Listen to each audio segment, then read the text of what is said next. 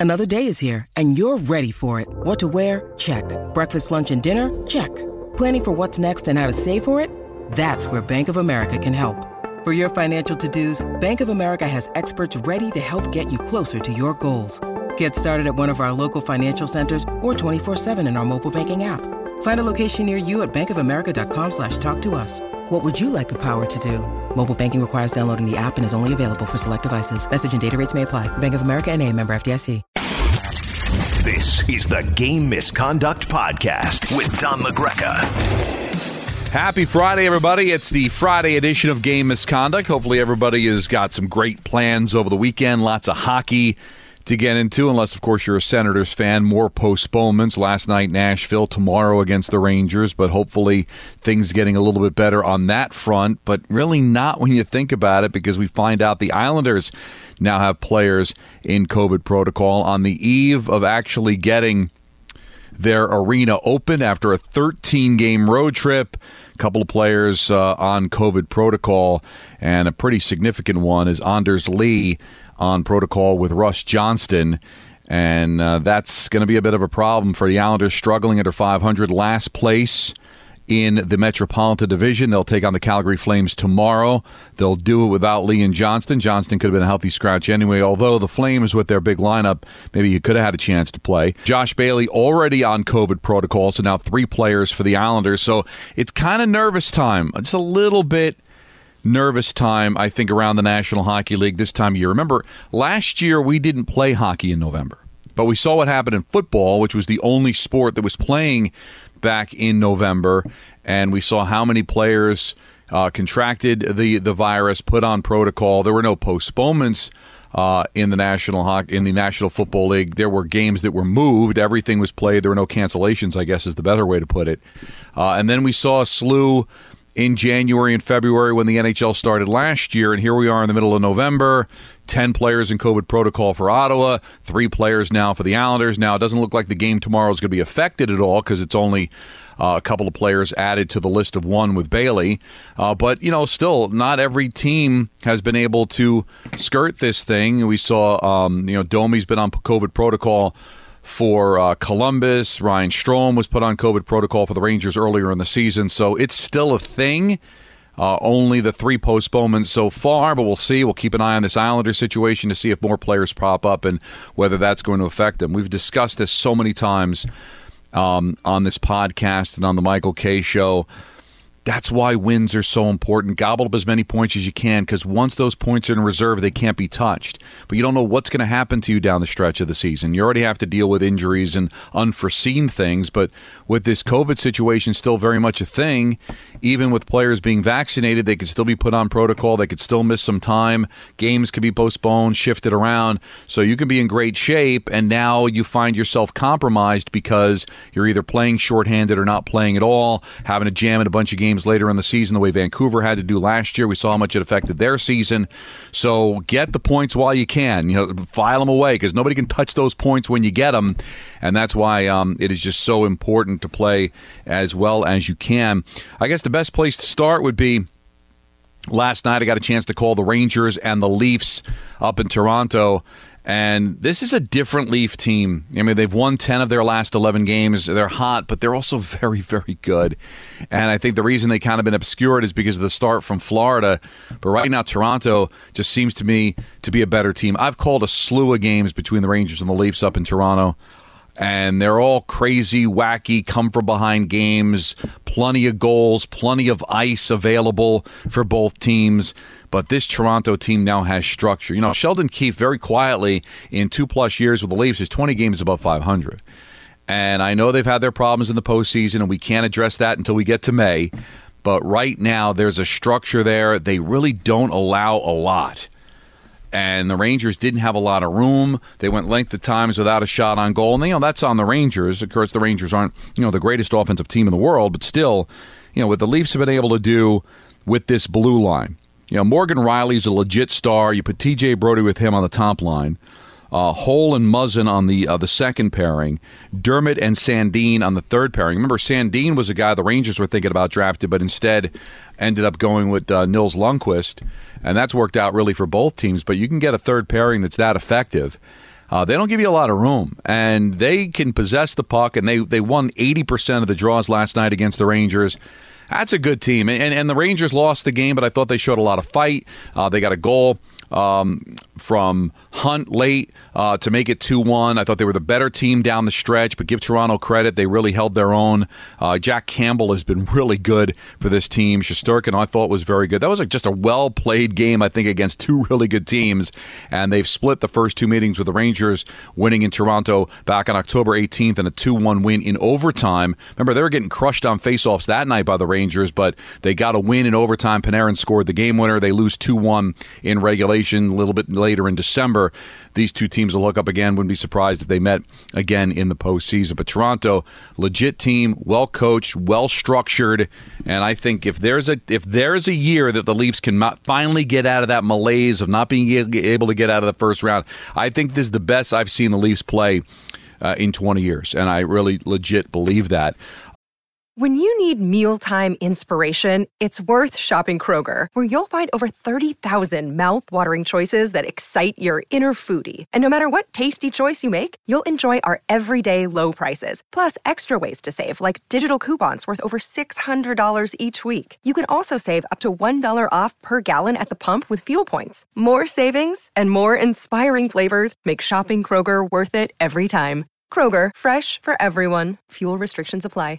Uh, Panthers without Barkov again. They're learning to start to play games without Barkov. He's going to be out for a while now, and they um, end up getting uh, the four unanswered goals to beat the Devils by the final score of four to one. But again, goaltending the story for the Florida Panthers. It doesn't really seem to matter who's in net. But last night it was Spencer Knight made 45 saves as the Panthers get back on track with a win. Start looking at the Montreal Canadiens now and start seeing what could be traded away. I mean, this season is over for them. I thought they showed some fight on Sunday in the loss to the Rangers, but they got destroyed at home by Pittsburgh, six to nothing. Sidney Crosby scores his first goal of the year. But start looking is is a Tyler Toffoli somebody that possibly can get moved? Um, there, there are pieces that might be able to get dealt away here. So start looking at this roster. Would they part with a Brendan Gallagher? I mean, that's some things to kind of think about here because this Leaf team, this uh, Canadiens team, is going absolutely nowhere. So maybe with you, you, take a look at the Rangers now with Blais being out for the year, would they be interested in a Toffoli? Uh, very very interesting situation there because the Canadians are just cooked. Flames beat the Sabres five to nothing. Give credit to the Flames. It's the tail end of a long road trip for them.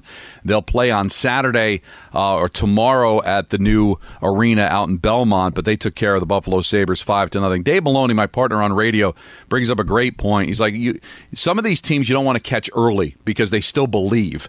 Um, and Buffalo was really good early, but you're wondering if things are kind of getting back to the plane. You know, Detroit's kind of settled down a little bit here after the hot start. You know, certainly Buffalo hasn't been great. Uh, Ottawa had a, a, good start, slow down. It's like when you catch these teams, and maybe right now the best time to catch the Buffalo Sabres is now, and the Rangers will get that chance coming up on Sunday. Great back and forth game between the Lightning and the Flyers in Philadelphia. Lightning end up winning that game in overtime by the final score of uh, four to three in the shootout, I should say. And just a big goal by Giroux came with nine seconds left in regulation to tie the game for Philadelphia.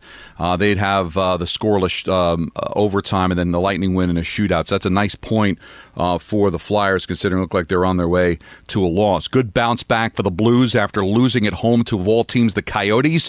They take care of the Sharks four to one and get 48 shots to boot. The big story in this one, LeBlanc with the hit on Bozak. Was it a slew foot? He's already going to get a hearing, so that means he's going to get suspended. Just a matter of how long. A Shark fan can make the case that LeBlanc was falling down. But I go back to what EJ Hradek said on Monday. These players kind of know what they're doing. Looked like LeBlanc had kicked the leg out. Bozak, serious trouble hitting the boards. So that was an ugly, ugly situation. So that was the story from that one. We've talked a lot about Rick Bowness and his future with the Dallas Stars. They won a couple of games in a row, so I think the Wolves were kind of called off for a bit. But when you lose seven to two, when you give up four goals in the third period, uh, those are sometimes, if you were thinking about making a coaching change, that's the kind of loss that makes you go over the edge a little bit. We'll keep an eye on that. Oilers, great game. This is a fun late game last night. if you were able to stay up against the Jet team that has been playing really, really well. Ehlers scores, you know, uh, with um, six minutes left in the third to break a scoreless tie, and you think that's going to be enough, but you know what? Less than a minute later, Connor McDavid does it again, keeps his scoring streak alive now, the first 16 games of the season with a point, and he had one of those uh, picturesque goals that we saw beating Nemeth against the Rangers a couple of weeks ago. Well, he did the same thing to the Winnipeg Jets, had them all just reaching, and just a tremendous goal to tie the game, and then you get to the shootout, and you know you're going to be in a little bit of trouble when you're going into the shootout with the likes of uh, Connor McDavid and such. And McDavid and Turris get the goals for Edmonton in the shootout, and the Oilers pick up the win. Uh, Blue Jackets beat the Coyotes in the shootout five to four. Forty-six shots on goal in this one for the Columbus Blue Jackets. Jenner scores twice. Werenski had a goal and an assist for the Blue Jackets. That was a really good win for them because again, you don't want to lose when you're trying to battle and every point being so sacrosanct. Last thing you want to do is lose to the Coyotes, but Wedgewood was good, made 42 saves for Arizona to at least get them a point, and the Ducks' streak finally comes to an end. They lose in regulation to the Hurricanes two to one, but they outshot the Hurricanes three to two. This game was tied in the third period, and the midway through, uh, Jarvis gets the game winner, second consecutive game for him to get a game winner. So the Ducks have just been a huge surprise, but they do finally fall at home by the final score of two to one. You know, ending that streak of games consecutive with a point, but still Anaheim looking terrific at eight one and one in their last ten. Although with the Edmonton win and the Duck loss in regulation regulation. Edmonton takes over first place in the Pacific Division, but still it's very tight. Edmonton 24, Calgary 23, Anaheim 23. But here's the difference. Edmonton's got a game in hand on Calgary, two games in hand on Anaheim. So that's a legit first place for the Edmonton Oilers. But the question is does Edmonton stay in the Friday top five? Don LaGreca's Friday Top 5. And I believe they do. I'm going to have Edmonton stay at number five. And again, a lot of it has to do with the fact that they've played the least amount of games of the three at the top spot in the Pacific Division.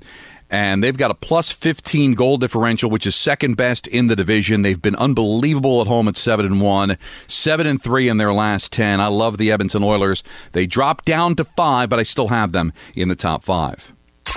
Number 4 teetering just a little bit when you consider the fact that they've lost Barkov again. Uh, and the Panthers maintain first place, but five, two, and three. So really, effectively 500 over the last 10. I've dropped the Panthers down to four. Still have the best goal differential along with Carolina at plus 23. Undefeated at home, 9 0 0, but slipped just a little bit. Looked uh, looked, looked bad for the first uh, half of their game against the uh, the Rangers, and it really hasn't gotten much better. Blown out uh, by. Um, by the Devils a week ago. They did bounce back to beat the Devils last night, but goaltending has been terrific, giving up too many shots on goal. So I've got the Panthers dropping to four. Number three. I've got the Hurricanes dropping just a bit down to three. It's really not their fault because, again, they've been great. Eight wins in their last 10, as I mentioned, tied uh, for the best goal differential in the NHL. The Panthers are plus 23. They've won three straight. It's just the other two teams I'm going to throw out there just a tad bit better. So let's go to number two. Number two. And that's because you got to get the Ducks in there, right? Even though they lost last night of regulation, they hung with the Hurricanes. Do I think the Hurricanes are better than the Ducks? I do. But you've got to honor the Ducks and what they've accomplished. 8 1 and 1 in their last 10, 7 3 and 1 at home. Um, Troy Terry has just been a godsend for this team, just finding ways to get points pretty much every single night for this team. And you just, he, he didn't get. Uh, Uh, he did get a goal last night, 12 to keep his streak alive. I just wanted to give some love to the Ducks, so I've got them at two. Number one. Yeah! I've watched a lot of hockey, and you know what? I think you got to give some love to the Toronto Maple Leafs, winning 10 of their last 11. I'm saying this is not your dad's Leafs. This is not your granddad's Leafs. I mean, they they still are getting just tremendous production. They've got four lines that they can roll, but as I mentioned earlier in the podcast, I'm just really uh, kind of smitten with this blue line. This has always been a problem. They've had offensive defensemen, but they really haven't done a good job of just locking down. And I just love their three pairing Kings. Morgan Rielly had a couple of goals last night. Holl and Muzzin are great. You know, Muzzin's got the experience winning cups uh, with uh, the Los Angeles Kings. There's structure there with this team. They're 9 2 and 1 at home. As I mentioned, 10 of their last 11 games. I mean, that close to an 11 game winning streak. I've got right now the Toronto Maple Leafs as the best team in the National Hockey League. Have them at number one. All right, let's close out the week with your tweets at Don LaGreca, hashtag game misconduct, and we go right um, into uh, the Leafs discussion. And let's talk about Tony, who says, Is it time to put Jack Campbell as a legit number one goalie? Also, the Leafs are hitting a good stride right now. Happy with the play of the big four lately, but hopefully the secondary scoring picks up for a legit run. Yeah, you can get a little bit more. You know, you look at, um, they've got that their top two lines are really good. You'd like to maybe get a little bit more production out of their fourth line. I thought I thought they played last night. I I, I really like just their team overall. Again, I think they're exceptionally well coached. Um, and I think that this is a team that could make a run in the playoffs. But you're right about Jack Campbell. I mean, he, I thought he was terrific, and he's finally found a home there. You know, it's interesting because of what Anderson's done in Carolina. Like he's found a home there playing well, and I think Campbell's found a home well in Toronto. So I think uh, things are really good with this team. Dick says the Dallas Stars were embarrassed last night by the Wild. Uh, what do you think about the um, defensive focus style, the archaic defensive focus style of Coach Bowness employs? How does this style suit the Stars? Uh, would you have a um, when you have a plethora of weapons? Yeah, listen, you got to give a lot of um, a, a, lot of heat to the players not just living up to expectations. They got a slew of goaltenders there, as we've talked about before, with four goaltenders that can play. Uh, it is just incredible to me um, why this team is just playing as lethargic as they are. And remember, Bowness was brought in under very unusual circumstances, and he's been in the league forever. I think five decades in the National Hockey League as a player, as a coach. But it just feels like to me that uh, this is this is probably a team that needs a little bit of a change of coaching and maybe giving up four goals in the third period and losing by seven uh, to a good wild team, but still that's uh, that's usually earmarks for a possible move. Uh, Donnell says, Don, since you were calling the Devils Rangers game on Sunday night, what are your thoughts on both teams since they are both young te- a young team and also since the Islanders are in last place in the Metro? Do you see them bouncing back? To get back to the pack. I do think the Islanders will bounce back. Let's get them a home game, shall we? I mean, it'd be nice to get home, but I guess, you know, this Lee protocol is a little disturbing. So, and the Flames are a really good team, so that's a tough game on Saturday. Although, again, the Flames are on the back end of a long road trip for them. They're going to be fine. They're just too well coached and have too much talent there. But right now, they've got some things to work out. Devils can fly. Um, the Devils, I think, are a team that's not going to make the playoffs just because of how tough the division is. But look how well they're playing. They're playing without Hughes. They're playing without Wood. Um, Blackwood's back between the pipes, and he has been good for them. Hamilton has been a godsend for them as well. I love this Devils team, and I think this Rangers team is good too. I think the sky is the limit for for really both of these teams with the Devils and the Rangers. But really, the Rangers, you know, they're nine four, they're 10 4 and three and they certainly could play better with Panarin and Zibanejad off to a little bit of slow starts, at least by their standards. But the goaltending has been terrific. Uh, Miller's been a little up and down, good games, bad games, but overall, I think their defense has been very good. Um, I, I, I, like I like what the Rangers are, are doing there. Uh, Eli says, "Do you have an opinion on the Red Sox ownership group purchasing the Penguins?" Well, they've won in soccer, they've won in NASCAR, they've done a good job with the Red Sox. I think I, I think it's a it's a pretty good ownership from what I understand, and I think that's a that's a really good team to buy. Brand new building, team that's a perennial playoff team with a star and a face of not just the franchise in the league. I think that's that's a really good partnership there. Uh, let's go to Chris. He says, Hi, Don. I wanted to respond to your comments Wednesday about Cam Atkinson. After the Flyers acquired him, he fully embraced being part of the team. Uh, he was photographed with Gritty and rode the Zamboni with his grandma. Didn't take him long to embrace here. I, I, like I said, I just think he's the perfect fit there. I, I, I know we're a little biased here because Dave got to know him. He's a Connecticut kid, so he's a local kid. But I've called a slew of Columbus Blue Jackets games in my career, and he always seemed to be a part of it, always in the middle of the action. I just thought he was a nice fit for that Flyer team, and so he's not quite in the area, but getting to be in uh, Philadelphia, kind of close to Connecticut, close to his parents. I I really enjoy um, watching him play. Uh, AYB says, Are the Islanders in trouble? Some of the same offensive problems from a year ago. Uh, we talked a lot about them this week. Uh, they just seem slow to me. Chara just doesn't seem like a fit. Like I listen, I love that Zdeno Chara is in the league. I do. I, I love when Chelios played till 47. I love that Jagr played till he was 47. I love that a, you know a 43, soon to be 44 year old Chara is still in the league. I just, it's great. It makes me feel young. But is the league really built for this guy with seven foot on skates with a big reach? That's kind of just a, a slow and can't keep up with the rest of what's happening in the league. And I like what Lou did. He gave it a try. I think that's that team's itching to make a deal, and I think they um, certainly will.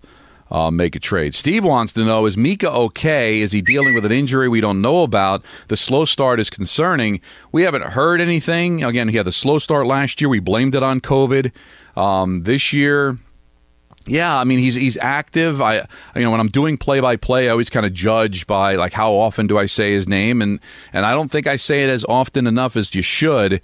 I think it'll come around for him. It's starting to come around a little bit for Panarin, uh, but I, I don't know if there's an injury. Have not heard, but it's easy when you see somebody who played so well at the second half of last year and again getting off to a slow start.